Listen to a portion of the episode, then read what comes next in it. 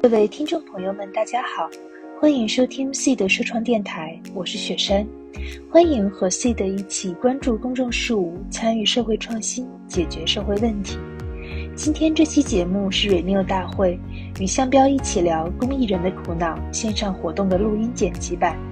节目中，年轻的公益人们会与向标进行对话，话题包括投身公益与个人生命选择、公益商业路径与资本。附近、撤退和工作空间等等。这次对话不是为了提供终极答案，而是共同理解和聆听真实的困惑，提出一些思考的路径。我是向彪，我现在在我的办公室，呃，德国的哈勒。嗯，呃，就很高兴参加今天的活动，主要是也多想听大家的想法，在这个。你们的非常可贵，我觉得在这样的一个社会环境下面，愿意去做一线的社会工作，可能一开始有激情，但我估计在做的过程当中，肯定有各种各样的沮丧、苦恼、痛、呃苦闷。你们都现在坚持下来，我觉得嗯，那是非常有必要，呃，反思一下、讨论一下，也许这个会给大家。一点力量，然后我呢也可以从这里学到东西。这个是因为我们自己 自己坐在办公室里，经常是闭门造车，呃，想来想去，但这个很多最后有价值的东西，肯定要是从必须要从实践中来。所以你们是真正的这个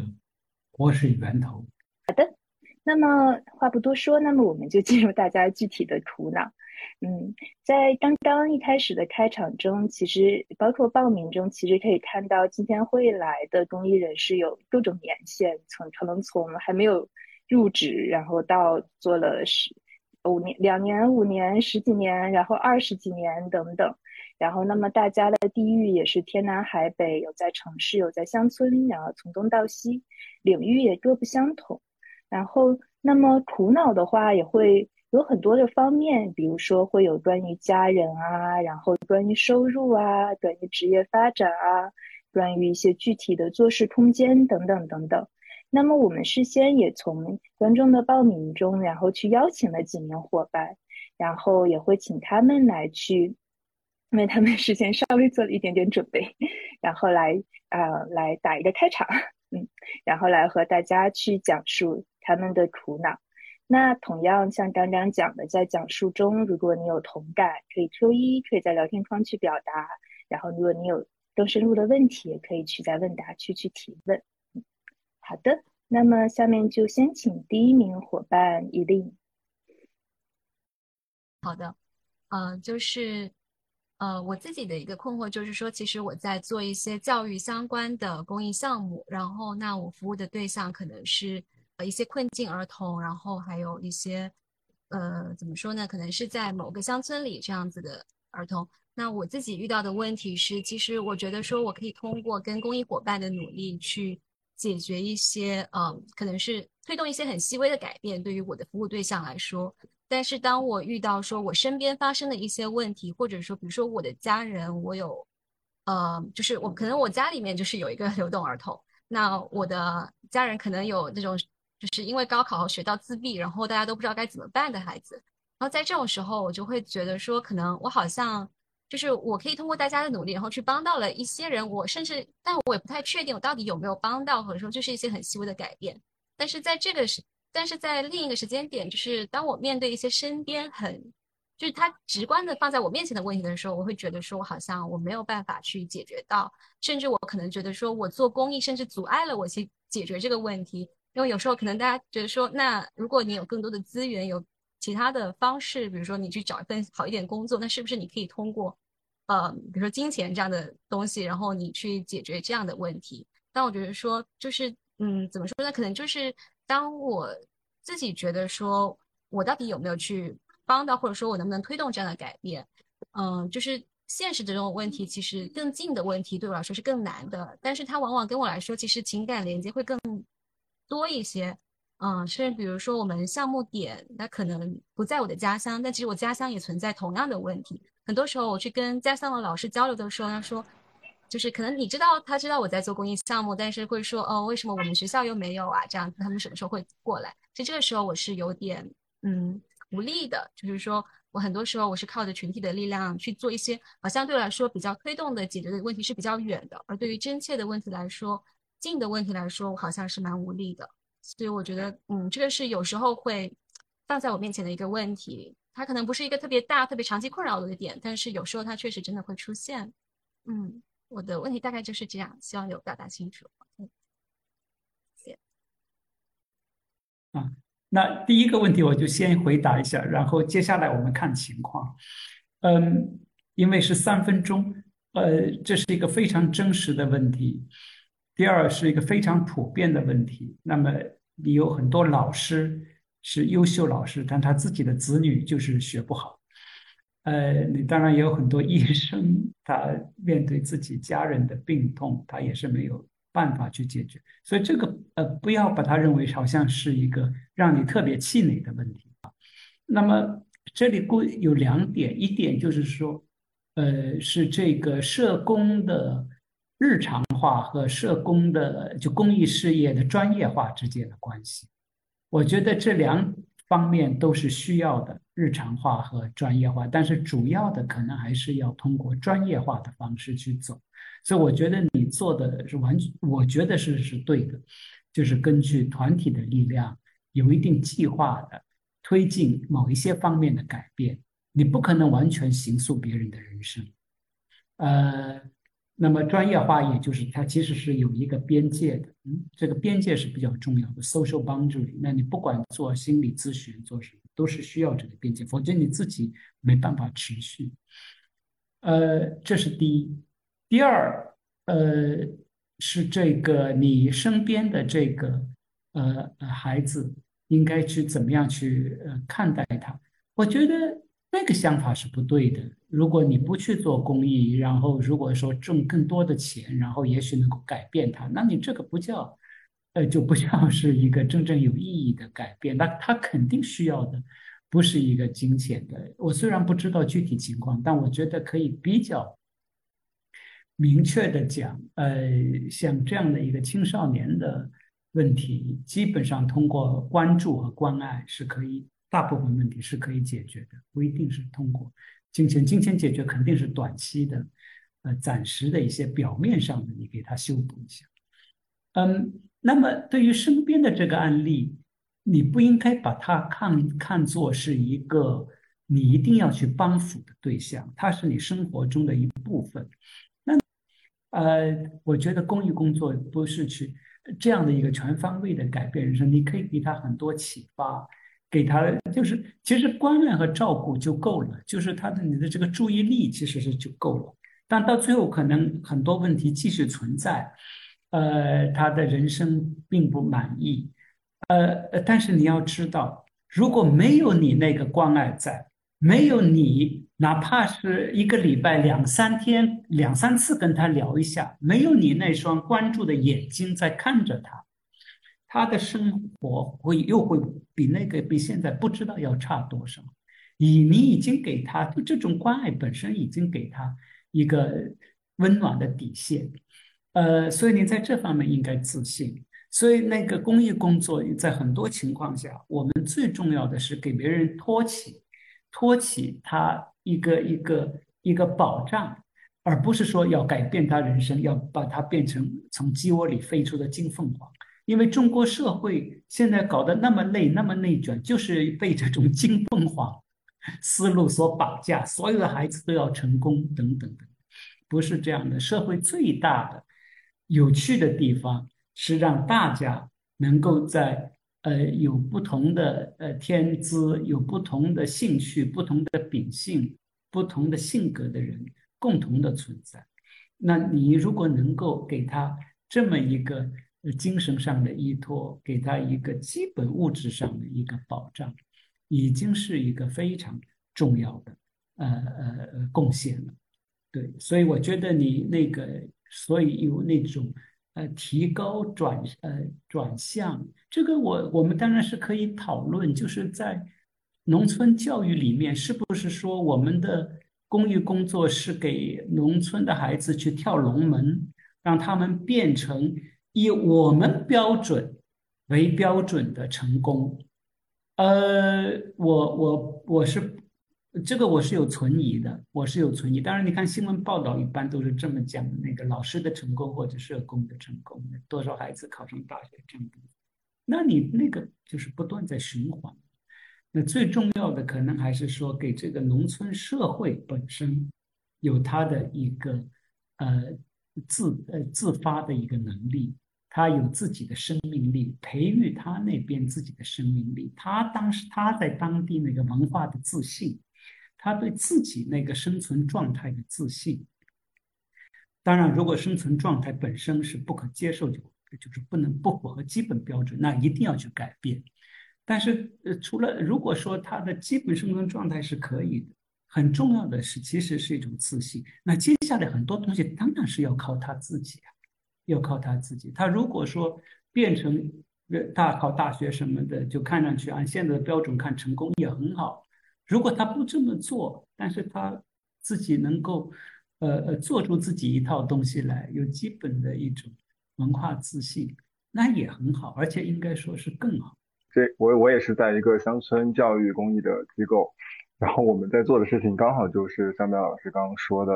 呃，与土地产生连接，包括让孩子们喜欢他们的家乡，认同他们的家乡，然后就是在做这些事情。然后刚刚呃主持人讲到的那个呃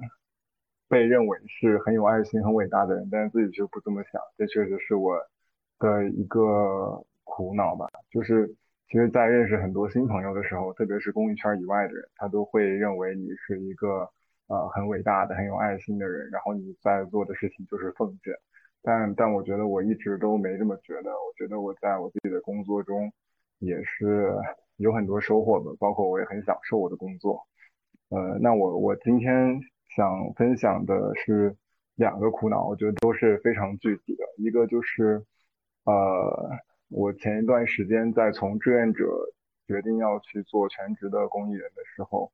啊，我跟我的朋友们聊了一次天，然后那次他们就提出了一个问题，因为我们当时在聊家人的呃生病的情况，他们就提出说啊，我们有这么多的风险要抗，然后有这么多的不确定性要面对，为什么不选择一个呃更可预见的，然后可以呃赚更多钱的？职业去赚更多的钱，去抵抗这些风险，包括你现在在干公益，以后你家人生病了，你要怎么去应对？然后当时其实我觉得有感受到一个道德上的指责，就是你是一个不孝的人。然后虽然你在为公共利益在做贡献，但是你却没有去管你的家人、你身边的人的感受，这个是我很很大的一个苦恼吧。是你觉得面对这个不孝的这个道德谴责？呃，我已经五十岁了，我的父母，呃，八十多岁，我们两边的父母，四个父母全部是，呃，就是八十多岁，有的将近九十。我可以告诉你，非常明确的告诉老人，在今天的社会情况下，老人最后的健康和幸福，跟金钱的关系非常弱。呃，首先，老人的健康主要是他自己，他自己的。身心状态，所以如果你跟他经常交流，如果他们能够理解到你的工作，然后分享呃你工作里面的乐趣，看到你工作的意义，对他们来讲，其实就是一个健康的最大的支持。而且父母呢，他对孩子呃那个他 关键看到自己孩子高兴，孩子有这个。呃，做出自己自主的决定，而且因为这个决定而享受，这个对他们来讲就是非常呃重要的一个健康的保证。那如果他看到孩子呃去赚钱，然后呃就是呃这个这累得很，然后也是不不不愉快的，是为了自己，就是老人这边赚钱。他是很不太高兴，他可能会去跟邻居说啊，我的孩子多厉害，多孝，都很关注。他其实心里一天到晚在担心的，嗯，所以这个是呃，应该要要放下呃呃这方面的呃考虑。当然，你呃就是呃如果有我不太知道国内的情况，当然跟这个退休的安排是很有关系。当然要做一些呃比呃就是也非常具体的安排，就是如果要出现，比方说血栓啊、中风啊，然后紧急情况下有那么一个预备呃紧急情况预备。在那个之外，老人的健康的的大部分、绝大多数情况是他自己的身心平衡，他不担心，然后他的基本的呃呃饮食日常只要照顾好。那接下来的呢？当然，原来如果有基础病这样等等，他该走，这个也是没有办法，是呃，所以没有必要，呃呃呃，其实你自己的愉快和高兴是他们的高兴和健康的最重要的来源。伙伴叫游魂，然后那么他的问题是说，有的说法叫社会时钟，就是上学、工作、结婚、生子。那么做公益很难像其他人那样顺着社会时钟来。对于个体，在当下比较困难的大环境里，全职做公益的价值和意义在哪里？如果是在公益氛围发展不太好的区域，比如三四线不发达但不是特别贫困的城市，该如何坚守公益？有，就是至少我看到有两名，嗯，报名的伙伴会提到说，就感觉做公益因为收入比较少，所以好像是要去家里比较有钱的人来做，但是自己是农村出身，然后又很想去做公益，而且有的帮您的伙伴其实正在做，那做的时候又会感到说我怎么样后面为家人去负责，就会感到他和好像刚刚的一些问题都会涉及一些城乡，所以我把这个问题也代为提问在这里。嗯，关于那个就是呃生命时钟或者说社会呃默认的那种生命流程，嗯，它不是呃就是公益人面临的问题，因为所有的年轻人在中国都面临这样的问题，嗯，然后这个我前两天在另外一个场合也讲到，就是这个。我们的这个时间年龄主义是一个还值得理论探讨的一个问题。为什么会，呃，在社会不管是政策上面，就是人员招聘啊，还是在日常生活的这种意识观念上面，年龄都是一个非常重要的要素。就是如果你不在正确的年龄，所谓正确的年龄里面做那个事情，你就会好像是一个。呃，就是一个呃，即使做对了也是错的。如果你在呃呃的那个的，比方过了一定年龄的，就三十岁以后，突然再去想去学一个什么东西，也就是觉得再去创新，也是觉得是一个很奇怪的事情。呃，那么这个我觉得公益人应该比。首先不是公益人特有的问题，但我觉得公益人是不是应该比别的群体更有勇气，要去去呃面对，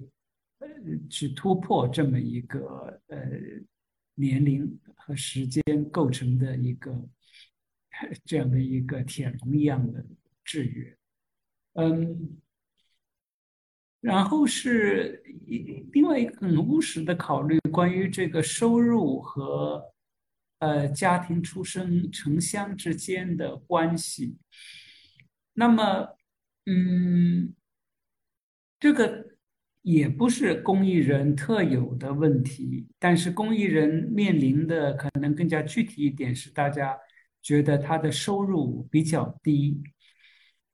但这个是我没有数据，就是说大家要确实要现实的呃考虑一下，呃，你现在在其他行业，他的这个呃呃就是呃的经济情况是怎么样的？收入在保障，以及你的付出、你的时间和精力，以及你的这个心情上面的付出。呃，各个方面综合在一起，就一定是公益是一个净损失吗？如果你觉得是那样，那就不应该去做它。这个我同意前面那个两位朋友讲的，你必须要觉得是一个呃，不仅是有意义，而且必须有意思，能够做得下去的事情。否则嘛，你就可以去做做志愿者，或者说短期的，这个看你呃呃自己的选择，呃，所以嗯一呃比较重要的是，然后如果城乡也是一个问题，如果是那就呃你做一段时间，大家根据自己的情况去选择，在呃做出如果说要放弃公益去做别的，你一定不要有愧疚感，呃，因为你你要这么想。不是说放弃公益是好的，而是说你如果要逼着自自己在接下来不愉快的去做公益的话，那是很不好的，对你自己不好，对你的工作对象不好，对你整个的公益事业不好，因为你会破坏那边的士气，破坏那边的气氛。嗯嗯，我估计大家都会有一点，就是说，嗯，内心的斗争。但是你要相信自己，就是说能不能够愉快的坐下来。如果觉得不能愉快坐下，你应该比较轻松的放弃，这个不要给自己心理压力。呃，然后如果能够呃呃自己呃坚持决定要坚持下来，那么这个就当然是更可贵。呃，但是呢，同时也要很一定要注意，不要带着那种呃苦。和牺牲或者奉献这个想法去做，嗯，一定要，如果你要坚持下来的话，你一定要是这个坚持的理由里面是觉得这个事情就是对你合适的，呃，然后呢，对你合适，那就是对你有益了，是你身心健康这样的，是让你愉快的，呃，当然是说有意义，但是不一定，呃，一呃，但一定不要说是这个是。为了别人的好，呃，我去牺牲而去做，呃，所以呃，就是一定要一定要呃比较轻松的做出一个呃的一个决定，就是呃，我我的轻松的意思是指心态轻松的，不要带很多思想顾虑的做一个决定，看哪一条路呃更适合。然后我不太同意那个说法，就觉得。呃，一是要家境好才能够，呃呃做，嗯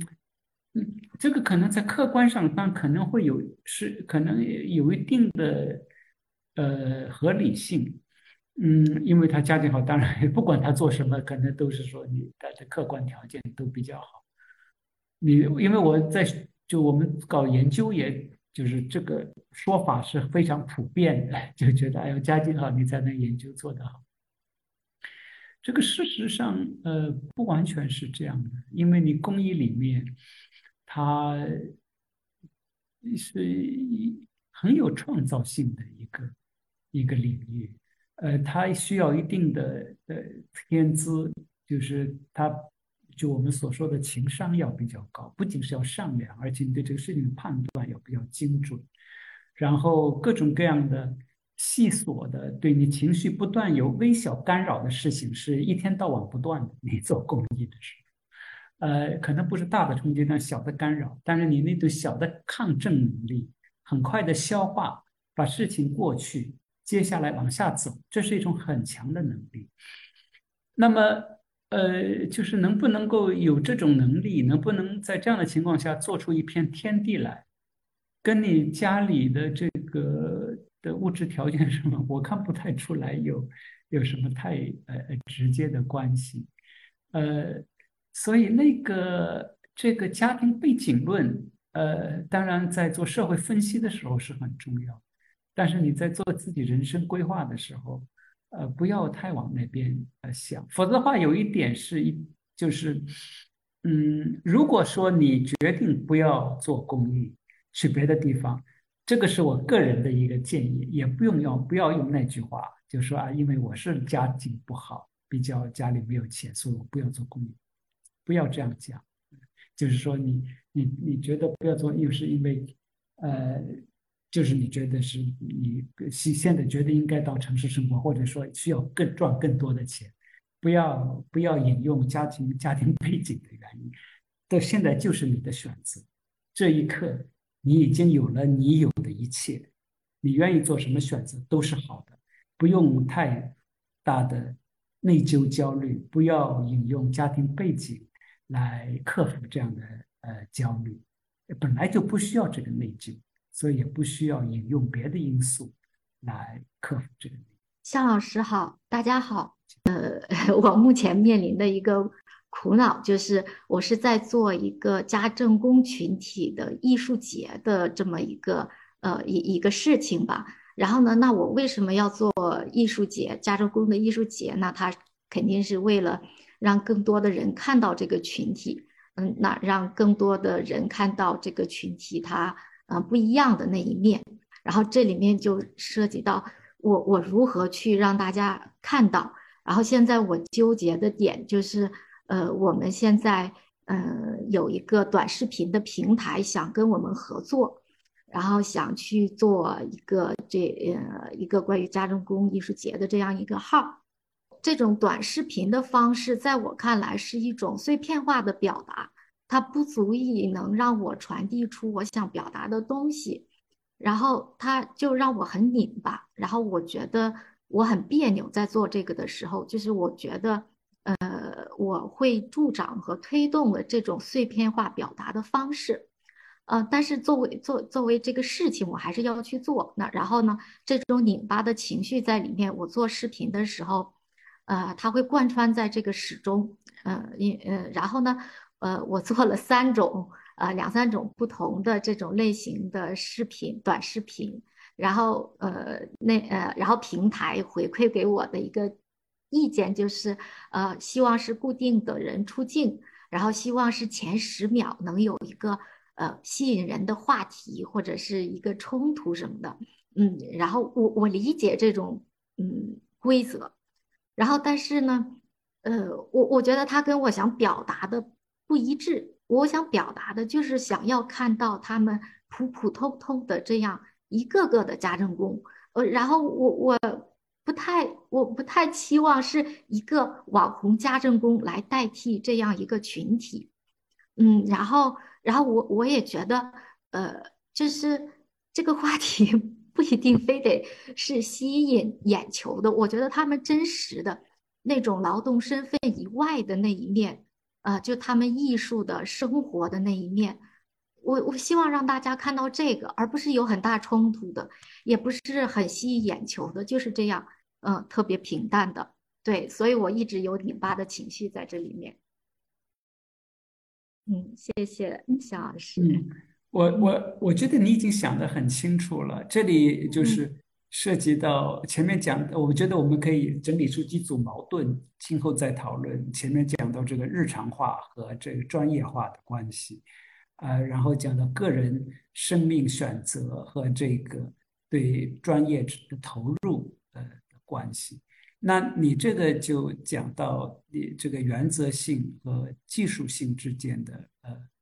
呃策略性考虑的关系。比方说，一方面可能觉得把这个群体引起，让这个群体在社会引起更多的关注，可能这种高流量的平台是一个呃呃有有。有帮助，但同时，他的他们想要的表现方式和你最终想达到的目标有差距，怎么处理？那当然都是呃很多东西都是有差距的，所以这里呢是有个策略性的问题在在里头，呃，因为你要利用现有的这个资源嘛，这个不仅仅是你这个例子，经过其他很多例子都是这样。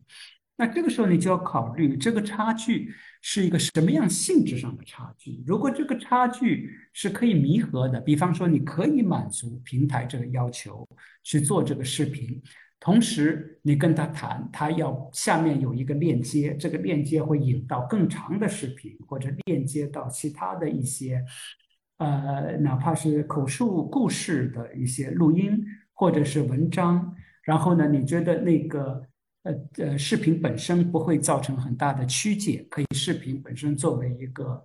呃打前沿，就是吸引眼球过来，把眼球吸引过来之后，然后你又有一个大的东西可以把这眼球带过去，最后能够达成你的结果。如果是那样的话，我觉得是呃策略性的考虑是需要的。但是刚才听你这样刚才的讲呢，我个人就说，就你这个具体例子来讲，那我我要是你的话，我就不会去做。呃，跟那个他的这个平台的合作，这里很有有比较重要的一点呢，就回来，呃，当然是第一，就家政工这个群体的存在呢，是不需要去告知的，全世界都就是全社会知道这个群体的存在。然后呢，这个社会想知道的呢是它的具体的生存情况。这里呢，就是你要不要站的比较呃稳，就在想，OK，你这里确实有考虑呢，就是说吸引更多的人关注这个事情，所以你确实有对流量、对眼球的呃考虑，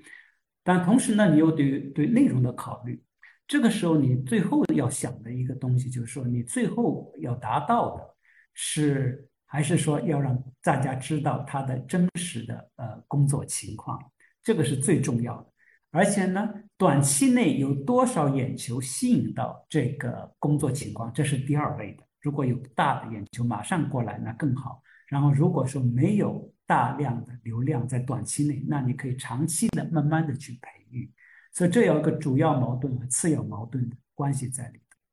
第二更重要的。其实二者呢并不矛盾，就是哪哪二者，就是你要的这个内容上的，和它和这个流量呢不矛盾的，这个要有自信。就是说这个人呐，他长期的他都是要看真的东西，他看那个短期的五秒那个打架什么的争吵，他过了一下，那些眼球心灵过来没有意义的。因为他本来他就不太关注这批人的真实情况，他关注的只不过是那个刺激的一个场面。你把那些眼球吸引过来，是一个导是一个负能量。嗯，同时呢，你要自信。如果把这个东西做好，把这个故事讲好，把这个真实的情况用很低调的、很舒缓的体方式体现出来，就是有人要看的，就是会有人要看的。而且是很多人要看，而且是长时间的看，看了以后他会去思考，这个就是你的质量观众，嗯，这是你的靠山，你要培养的是这样的人，嗯，今天有一个这样来一个，比你那个十个眼球过来要看一段打架的，要不知道要有效多少，这一个明天会传他的朋友，明天会来三个，后天来五个，这一个队伍培养起来。就是你的队伍，那个其他的那个眼球吸引过来，那是打散架的，没有用。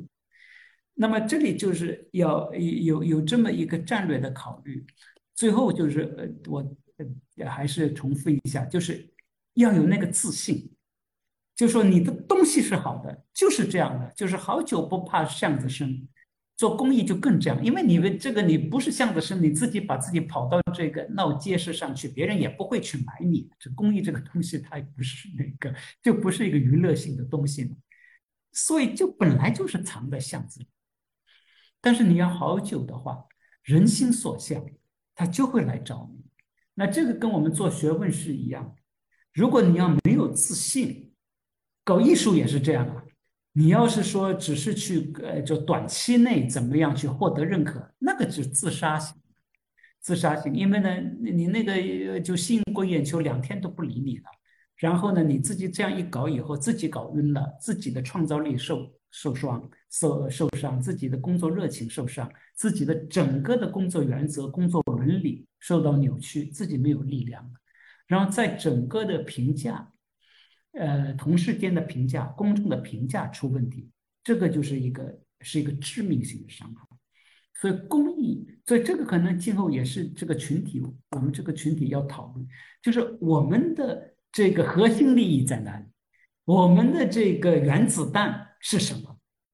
我们的原子弹确实是这公信公信力，就是这个大众对你的支持和信任，而且这个信任必须是一个。非常长期的信任，这个是原子弹，这个不能丢，这个一定要保护好。其他策略性的安排，每天的怎么样呢？就是买东西哪里便宜啊？怎么？这个都可以考虑。但是不管怎么样考虑，这个原子弹，呃，这个核心利益不能够触动。核心利益就是每一天的工作都要培养它，要把这个核心利益这个杀手锏要做强做好，这个要要要要想清楚。所以，像你这个呃刚才讲的这个例子里面，你不管是从策略的分析，还是从战略的分析，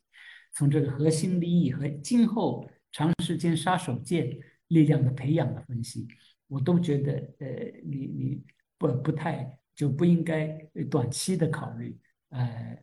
让让呃签被短期的考虑牵着走。啊，谢谢夏老师。然后，呃，对我，然后刚刚我觉得有一有一点那个，呃，就打通了那个关脉，就是那个，呃，那个自信。哦，我觉得可能我我有两个层次的不自信，一个可能是最对自己做的内容，呃，能不能让呃吸引到大家，然后另外可能是对对大众的那个自信，就大众他。呃，看不看我们公公益出的这一这这一类的内容，我我可能也是，呃，有有一些不自信的那个程度，但是我感觉我陷入了那个，呃，一个也是也也是一个固定标准的呃那样的一一个层面。对，对我我我我感我觉得刚刚那个说质量观众那个也也是有一点联系过，就是可能我们呃。我们不自信的那部分观众，可能也本来就是不是我们想想要吸引的，啊，对，呃，对，这所以这两点，其实，呃呃，好像是打通了我的关节，我我应该是想明白了这个问题，谢谢向老师。而且一定要长线考虑，公益一定要长线考虑，因为你不是搞艺术的嘛，呃，你所以你呢又不是去卖这个作品，呃，你的长线的考虑是说让。这群人受到更好的呃关注，这个工作是要好几年呃做下去的。所以你你的特长，你不是搞艺术的，你不能够给他娱乐化，你不能够呃让什么可可观性增强，这个不是你的长项。你的长项是你对这群人的真实的生命状态、心理状态有非常直接的了解、深刻的了解。那你的长项是什么？你的长项就是说，要不易吸引眼球的方式，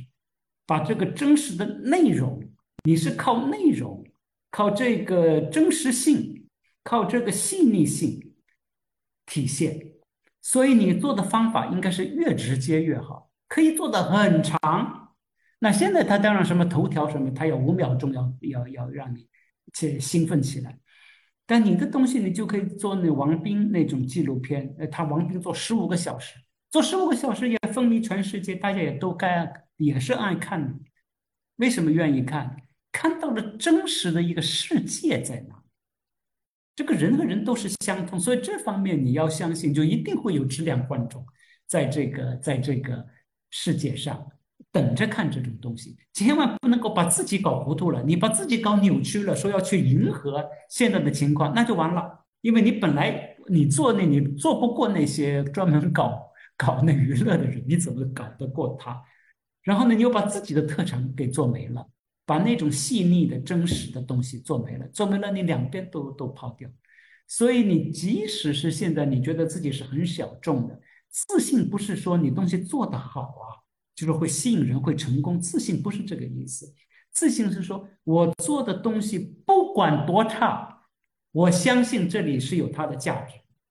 今天没有价值，明年有价值，明年没有价值，十年以后有价值。没有一个人听我没有关系，我就是做下去。你完全是有这个，你这个自信是应该的，不难建立的。那你怎么去找到这个自信感觉呢？你跟那个家政工说话呀。家政工有多少人能够跟家政工像你这样跟他们聊天？有多少人家政工见了之后会那么轻松的坐下来，敞开胸怀讲他们的故事？有多少人家政工会愿意分享他们的苦恼？这个就是一切，这个就是应你的自信的基础。所以自自信不是说按成功不成功来衡量，自信是说在你不成功的情况下，你愿不愿意坚持做？好的，谢谢。嗯，其实刚刚也有很多伙伴在聊天区讲，就是听这个自信的时候很受鼓舞。那么，但是在这之前，有伙伴提到说，那么这样的一些流量啊，或者这样的一些要求，有的时候可能也不一定是作为公益人想去迎合那样一个潮流，而是会有真实的关于平台、关于资助方等等方面的要求。既然我们已经来到了这样一个相对思辨性的一个地方。呃，所以我就顺带着去插入一个，也是在嗯活动报名的时候的一个问题。然后那同时，它也是在我们身边的公益小伙伴所真实提出的问题。嗯，我想向老师可以非常简明的回应一下，就是不需要展开。嗯，就是那么我们刚刚是在谈所谓就是那种很宏大的公益慈善精神。然后呢，向老师这几年一直也是在提附近，然后去回到附近，然后去关爱具体的人，去和邻里和社区发生关系。那么有小伙伴会问说，这个会不会和，呃，就是我我还是来引用原话吧。就是想了解说，向老师怎么看待公益圈普遍存在的自我感动现象，在政治、商业、科技的利维坦之下，从附近去获得某种确定的亲密感，就好像是我们满足于这个附近的一些关爱，然后但是去不去看那种宏大的东西，这个是一种无奈的类似二舅的行为吗？不太清楚向老师有没有关注到国内那个二舅的视频。就是有点像是我们去，我们没有办法去在那个大的地方，然后所以我们退守到身边，这是不是一种撤退？然后这边我想我们可以很简明的回应就好。这是一种战略性撤退，非常重要的撤退，互相之间抱团取暖，然后给互相力量，同时互相之间交流工作经验。我觉得这样的附近是非常的重要的，在这里。为就是你最崇高的、最大的、最高格局的东西都已经在那里了。大的东西不是在附近之外，真正大的生的东西在附近之内。那什么叫大的东西？就刚才讲，比方说你这个人和人的关系，是一个陌生人，或者说只是一个一般性的邻居见面面熟的人。然后亲密关系的人这些关系应该怎么样去呃处理？有没有一个统一的原则去处理？这些都是就是一些终极性的问题。然后包括呃就是资源应该怎么样分配？一个呃孩子的这个呃呃教育应该怎么样安排？实际上这些都是很大的问题。那么你在附近里面当然会碰到这些事情。然后如果我们说简单的是那种。呃，原来呃的那个慈善就是为了有困难给他帮助，那会显得比较呃是，如果说只是按既定社会既定的那个标准说啊，吃不饱给他吃饱，他上不了学给他上学，如果简单是那样去做嘛，那当然会我们觉得，呃，就是呃是一个呃的的就变变得非常狭小的一个工作。但是你要去想，当你那么去做的时候，其实里面是涉及到一系列的一些原则性的问题的，就是他的这个吃饱和吃不饱究竟是怎么回事？为什么这个食品和粮食的供应系统会是这样？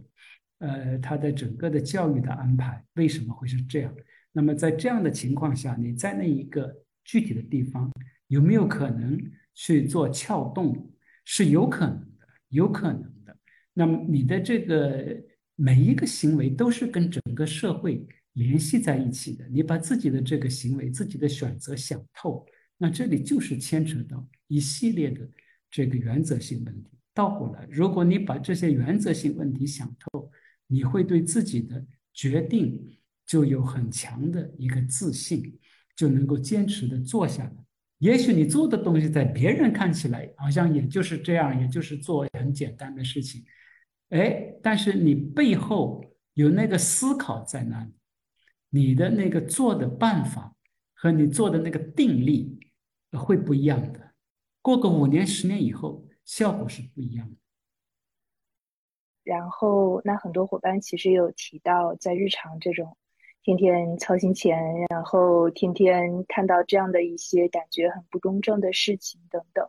其实那有的时候会进入一种攻击，然后有的时候又会想知道说那后面下一步在哪里？好像无论是从个人的情感方面，还是从那个对于大的价值的思考方面，都会走到这样的一个情情绪状态里。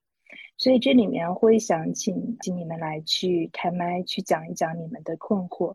其实我是人到中年，已经生完孩子了以后。从房地产公司辞职，加入公益行业，做全职的公益人，呃，公益人的，到现在三年了。嗯，上个月我刚刚确诊完中度抑郁，现在正在吃药。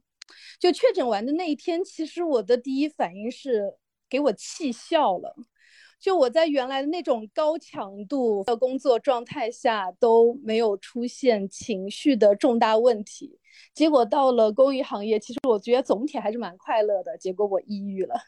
就就这个事情让我觉得非常困惑。然后当我来做公益了以后，因为我做的是呃，我做的那个我是一个基金会的一个负责传播的同学，然后我们做的又是呃极贫困的地区零到三岁的孩子的早期发展的问题。就我发现他让我很崩溃，因为无论是我的服务对象，无论是当地可能 maybe 基层政府，还是我的同事们，就大家都是一群很好的人，大家都很不容易，大家都没有错。那么，到底我为什么那么痛苦？这个错是谁的？我没有办法再用以前的那种释放攻击的方法去舒缓我的情绪，然后我所有的情绪变成了自我的内向攻击。这是我一个人的问题，还是大家都有的问题？就我非常困惑这一点，还是蛮希望能跟大家讨论一下的。嗯，谢谢。然后要不随喜你也先讲，然后把麦交给向老师。好的，呃，谢谢，非常惊喜啊，被 Q 到。是这样的，就是我其实以前也是干呃金融的，不是呃不是干这个公益的。不过我零一年开始做志愿者，到现在做公益做了二十一年了。呃，然后我我觉得我是从那个呃最开始呃接受呃第三部门就是三个部门理论培养呃。成长的这个公益人，所以我们对这个呃公益组织的独立性和对这个呃社会发展的这种探索是有挺挺多的期待的。但是我觉得呃呃这些年就呃近些年吧，我们其实看到呃。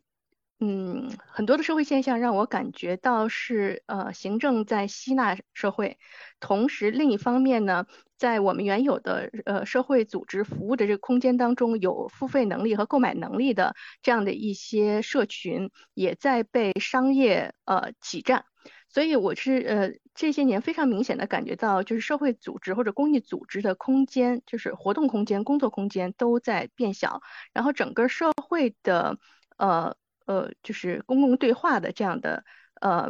表现，也是比较多是降智的这样的一种表现哈。所以我其实很想，就我当然自己也是很憋屈、很很很难受的这个状态啊。呃，但是我很想嗯，请那个香彪老师能够跟我们介绍一点呃经验或者是建议，就是您觉得在一个大的下沉社会的呃这样的一个情境下，呃，作为一些呃有觉知的个人，我们应该如何安放自己？谢谢。对，嗯，都是很很重要的，就很难的，呃，因为它重要，所以很难。呃，我就尽量的，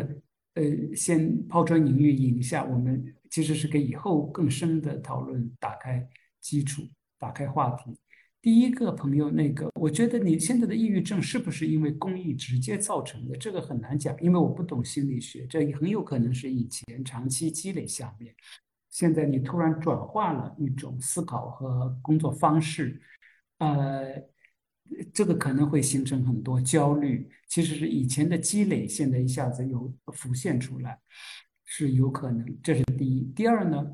呃，你现在的这种焦虑不一定是坏事，你的现在的痛苦，因为你现在是真实的在活着。以前你说你有自己的解脱方式，那你是靠一种不太真实的状态。使自己的心理情绪暂时的平衡。你现在的痛苦是真实的，因为你要在想怎么样这些零到三岁的孩子在最关键的前第一个一千天里面能够，呃呃发生一下你想看到的变化。你现在没有看到，所以你焦虑。你这个焦虑百分百有实实在在的基础，有实实在在的原因，明明白白的原因。所以你这个痛苦、焦虑非常的真实，真实的痛苦远比那个虚假的快乐要好，它会长期来讲会给你呃一个力量。那可能现在是因为短期，所以你有这种失调的感觉。第三，你怎么样面对现在的这个焦虑？你讲就是这个攻击和自恋，这个我因为呃要这个要听很要很详细的情况，我才能够理解是是什么情况。但是我觉得还是回到我前面那个呃我提到的那个看法，因为去做公益，特别是你做的这个公益呢，其实是一个就其实专业性很强的一个公益，是呃。早期婴幼儿成长那个一个介入式的一个一个公益，按道理来讲应该是，哎，就是这里有很强的有儿童心理或者是这个关于家庭关系的一个呃呃背景在在那里的，呃，如果你我们是一个相对的素人去做这个公益的话呢，我们只能够尽量的根据呃专业的呃指导。然后给予关爱，提高当地家长，然后官员的认知，对这个问题的认识水平，呃，然后持续的这么去做，我觉得这个就够了。因为你对他的那个，他怎么样去回应你，然后他回应之后会产生什么效果，这个第一是你没法控制的。第二，其实你是没办法判断的。你觉得你能够判断？哎，觉得他为什么不呃没有根据你的建议去做？好像是不对，不一定的。首先，他可能是这么说，但他其实心里已经有一点的改变，因为他最重要的是他父母对孩子究竟日常怎么样去互动，你可能没有看到，也许在那里就已经改变。再一个呢，他即使要根据。你外来的建议去做，因为那个情况很复杂的，家庭里面的关系什么的，而且那个孩子成长，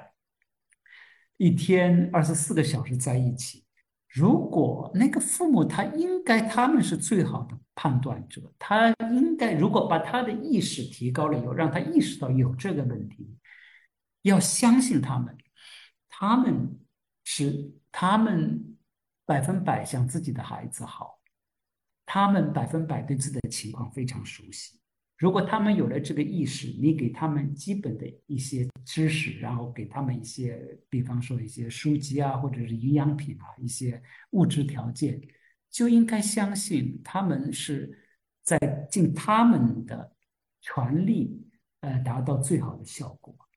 那么，即使他们现在做东西非常奇怪，比方说极端的一个父亲把你的奶粉全部都喝了。也没有办法，在那个情况下，你必须接受。今年是这样，接着做，看明年，看，再看后年，实在不行，你看下一代，我保证你这个情况是有改变的。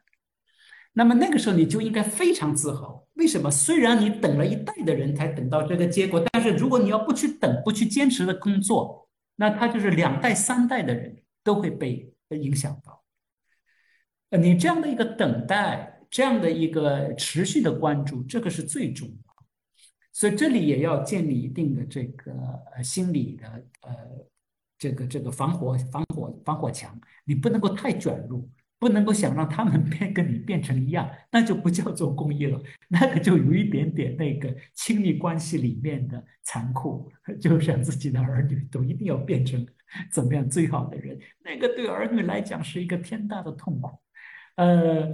所以你要只要给他们呃关注，然后根据专业的一些呃手呃这个这个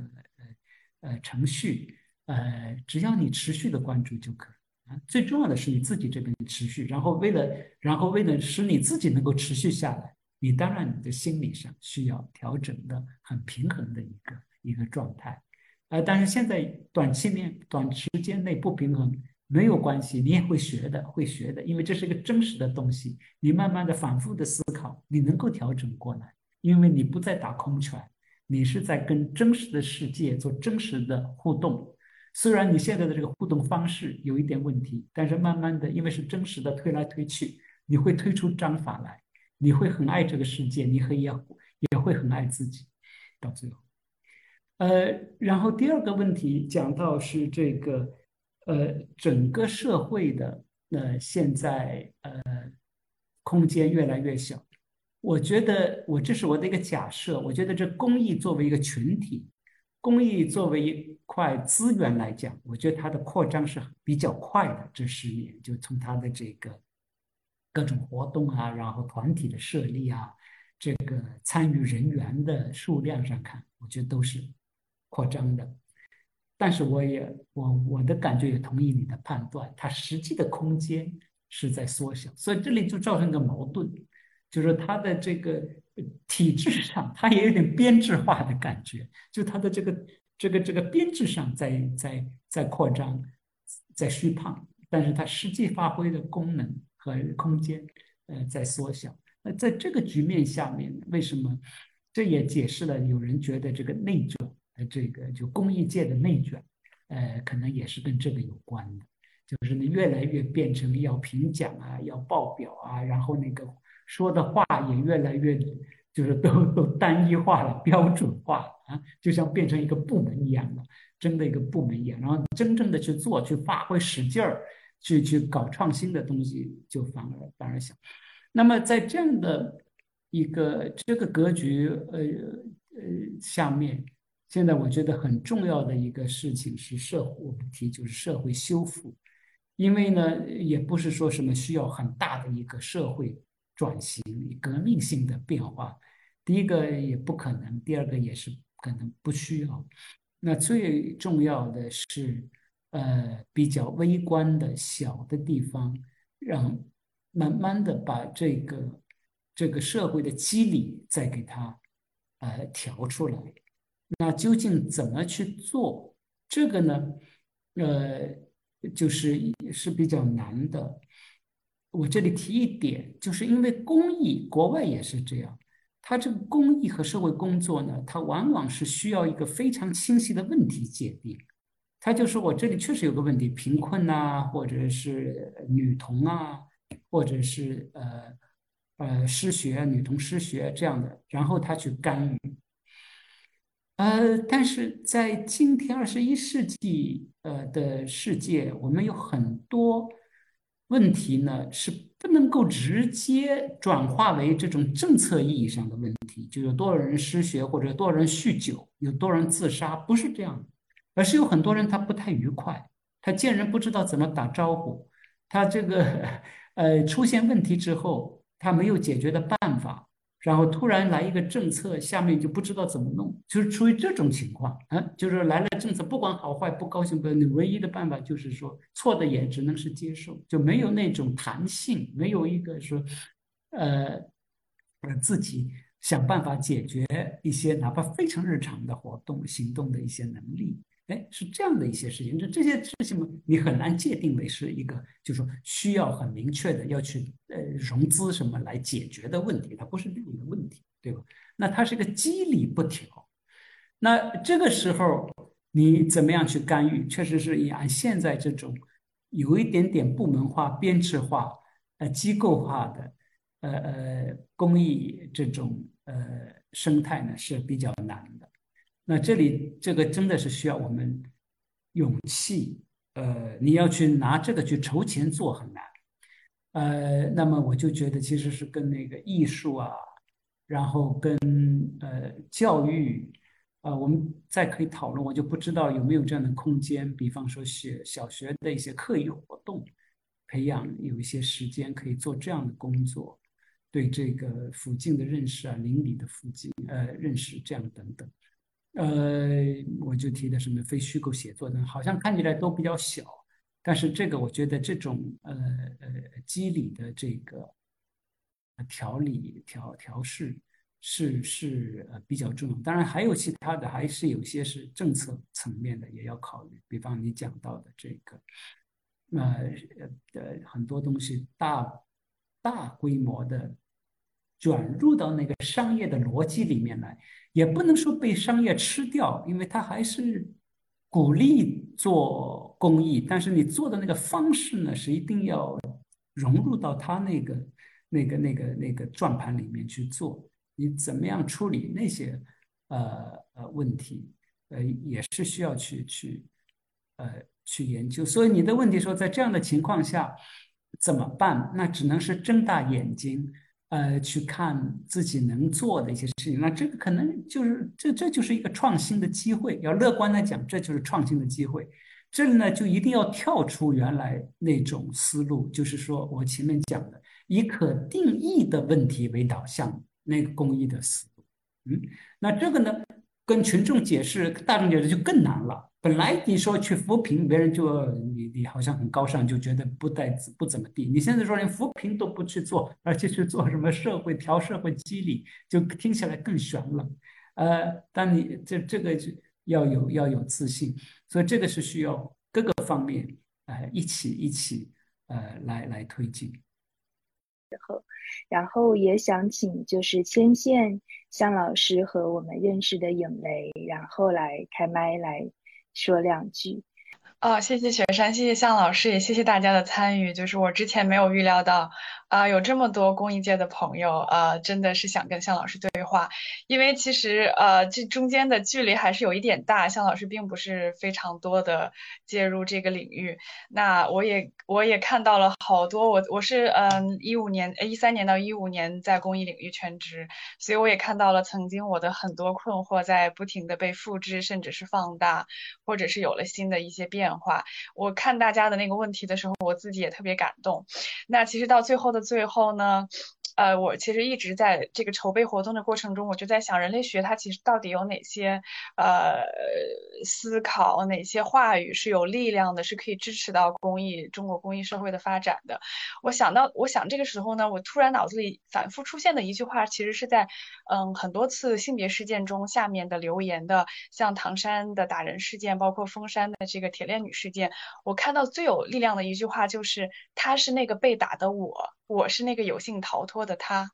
这一句话。让我记了非常非常久。这个其实跟人类学的呃方法和理论和最终极价值都是一样的，就是你用你自己的生命去体会、体验别人的生命，你能够最终去想象我这样的一个肉体在别的结构空间中打开它的它的可能性是什么？这样的话，我觉得很大程度上能够支持到就公益的人，你是怎么理解我做这个事情？你怎么跟家人、跟父母，包括跟你的资方沟通这个事情？我去资助那个零到三岁的小孩，可能不仅是资助他，而是可可能是你身边的朋友，甚至是我们自己的小孩，在另外一个空间中成长起来的样态。那我去做这个事情，可能是在支持另外一个我自己。那我觉得这个也是刚才我们说的这个共情到底怎么共情更远的远方的一个可能的途径，就是建立这种更真实的自己的生命在其他空间打开的可能。那说到这儿呢，我其实呃也想问问向老师，整体这一场感觉下来怎么样？您觉得作为第一次跟公益可能这么直接的面对面，你觉得人类学跟公益以后？就再探索和打开的空间是什么？包括我们有没有可能成为一个帮助他们、帮助他们跟资方或者是跟政府搭建对话的一个平台，去讲解更详细的，帮他们发发声，或者是说，呃，各种各样您觉得可能可以想到的以后链接的可能。还有就是不知道能不能再给您要一个 commitment，就是我们之后这样的对话，您觉得是可以？或许。之后再有再有情况可能的，大家也可以在评论区说说，就是觉得这是不是有意义的这样的对话，是不是可以继续的，或者是说大家期待在跟不同的学者，或者是继续跟向老师聊什么样的问题？嗯，谢谢大家，谢谢向老师。当然了，这个是呃，我会呃，首先是我呃 特别想知道大家对今天的这个。讨论是什么情况？然后我的这个就是我的一个要求，就是那个雪山也好，银的也好，你把那个我估计能够复制下来吧，对吧？然后我用 email 传给我，我也会看。然后现在还有一点时间，大家也可以敲进来，就觉得今天的这个呃不讲呃，除了这个具体问题之外，就今天这个呃交流方式本身有也也是一个什么样的呃呃看法？那么对我来讲是非常呃重要的一个尝试，因为我自己做的工作是什么呢？呃，就是我要想把这个社会呃研究、社会科学研究变成一个交流性的科学，它不是一个呃就是一个发现，因为我我们搞社会科学跟自然的科学不一样，自然科学它是会发现一个原来人们不知道的东西。那我们搞社会科学，特别搞人类学，你要一个发现一个什么人们原来不知道的东西，那不是造假吗？就是我们讲什么东西都是已经你们已经是知道的很清楚了，呃，你们这困惑都是在你们心里来的，所以这个是我们的工作，不是说发现一个未知的东西，而是说我们要发现一个大家都已知、困惑已久的东西，把这个东西梳理出来，给他一个新的意义。那给他新的意义，也为什么要这么做呢？要重新回到大家那里去，所以互相交流，就是你们提出的问题，然后我们根据你们大家心里的焦虑、苦恼来做我们的研究。所以这个跟以前的这个。呃，典型的社会科学的研究方法不一样。以前是说，哦，原来我们还不知道哪些，然后呢，在这个学科内怎么样去积累，把那些未知的东西给解答。那你在这个人类生活里面，这个未知已知的没有什么未知的，都是已知。但是问题是说，已知无解，哎，究竟是什么意思？这个事情怎么样去解它？这个有已知无解，那这个解也不能够是通过简单的一个。技术性手段就可以解，我都是在在生活当中的事情嘛。这个解，真的是一个解扣的解，不是一个解决技术问题解决，它是一个把你那个结打开的那个结，解开。那么你靠什么办法？那就是要靠这个这个交流是很重要的。就是我要把作为研究者，我要把大家困惑大家的那个问题找准、想准。然后给出建议，然后大家用这个想法去看问题，看出一条新的思路来。你说要多大，马上呃多快改变客观情况是比较难的。但是呢，但客观情况都是人造出来的。如果你有一个新的思路，你的心境不一样，的策略不一样，的想法不一样，的做法就不一样。然后你做出来，那个客观情况就会改变。所以这样的交流非常重要，因为它是。呃，其实是我工作的一部分，不是一个额外，因为这种交流是就是我要提倡的一个研究呃方式。那因为问到就是讲到具体人类学和这个工艺之间的呃关系，我觉得是交叉的，然后或者互相可以学到的东西，显然是呃很多的。呃，特别是从这个交流这个角度讲，因为工艺呢，它也是一种干预嘛。你说没有公益，我们就说社会活不下去了，也不至于嘛。大家还是有饭吃，也可以活得还可以的。你说，那你公益进去之后，是对整个社会有翻天覆地的变化吗？也不是啊。呃，公益进去是一做一种呃小小的干预，小小的社会呃的修复工作，对。那么这种呃，那么他的这种的介入和干预，跟我们做研究的介入和干预其实是蛮像的。因为我们做研究也不是说要一下子要翻天覆地的把这个社会啊变化过来，也是做这种微调的小的干预，然后让人们对自己的生活、对自己的生命有新的感知。然后有这种感知之后，变得更加有力量，能够去慢慢的在自己力所能及的范围里面开始改变。所以从本质上来讲，人类学，特别我提倡的这个交流式的人类学和公益，在本质上是有很多相同的地方。呃，那么接下来具体的是可以比具体怎么样去，呃，去更加好的交流。我们可以再讨论，但是像今天呃刚才提到的跟这个平台的关系，其实就给我提出一个很好的问题，因为这个我本来也就是关心的，就我们整个的经济，呃一方面我比较就是强调交流，强调情感，强调这个伦理方面，但是我真正的主线其实是政治经济学，因为我觉得这一切东西都是要放在非常物质的条件下面去考虑。那么，所以我是比较关心这个现在的这个所谓整个资本主义形态啊，它其实公益成为资本主义内部很重要的一块，但是是以它为定义的那公益方式去做，嗯，呃，那么对那个应该是一个我们采取什么战略、什么态度，呃，这个就是一个其实是一个比较呃比较困难的一个研究课题。呃，其他大家提到的，呃，比方说这种呃边界这个问题，其实也是很有意思。这里的边界，它就涉及到一个伦理上很深的一个问题，是责任。就你对这个东西有责任，但你不可能做无限责任。所以这个，然后你又对自己关爱的责任，对吧？这也是一个责任，self care。呃，所以你不能够无限的把自己投入进去。那么，这个这个线应该是画在哪里？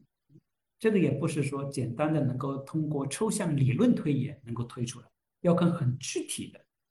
这个这个呃场景下面，这个线应该是啊画在哪里？那你如果这个线画的太退后了，那也是不，那也就不成立，也那也就也不值得呃社会的上的尊重和支持，对吧？那如果这个线画的太前面了，就把自己过度的卷进去，那就不可持续了。所以这是一个。呃，需要实践者，然后是哲学家，然后是社会科学者，像人类学家一起来思考的问题。最后一句话，呃，今天要放开讲就讲不完了。但最后一句话，我觉得像这样对话，一个最大的一个好处是，最大的一个成果，对我，我希望也是对大家，就是那种共同思考的愉快和共同思考。而带来的真实的存在感，嗯，就看前面那个一位朋友讲到，就是他那个现在有有抑郁症，我说不可怕，因为你那个抑郁症的可能根源，第一不一定是现在，第二你抑郁的对象是是这真实的存在，那只有这个东西是真实的，这它就比较容易去解决，是它是靠谱的。那么我觉得大家共同呃思考，呃有一种。就对自己存在，然后就有种真实感，然后以这种真实感去看各种各样的问题呢，这个问题还是在那里，但问题好像就觉得不那么可怕。啊，问题就不是像那一一座无形的大山压在头上，这个大山还是一座大山啊，一下子也没有解决办法，但这个大山能够看得比较清楚，你跟那个大山的关系比较明确，嗯，那个大山不是你的错。然后你也知道，哎，你原来做这个事情，就像刚才讲，最初的初心是什么？那个大山在，他不可能把你的初心给你碾压掉。啊，你觉得自己初心被碾压掉，是因为你没有把那个大山看清楚，觉得大山呼噜过来，不让你有这个呃呃某一种组织方式了，你觉得整个东西就崩塌了？那不一定的，你的初心在，不让搞这种方式，肯定有别的方式在，因为这个。最后的那个真实问题是存在的，是有人需要这样的关爱。这个只要这个东西在，你你的存在就是有价值。那么这些东西怎么浮现出来？我觉得像今天，不因为是我在这里，我觉得大家在一起，互相提问、互相思考，那个呃这个这个这个真实感会出来。真实感出来之后，不是回避问题，而是把问题看得更清楚。哎，问题看得更清楚之后。心就是这个心胸就可以打开，自信就可以开始建立，所以这个我觉得是很值得继续的一种探索，所以特别感谢给我这样的机会。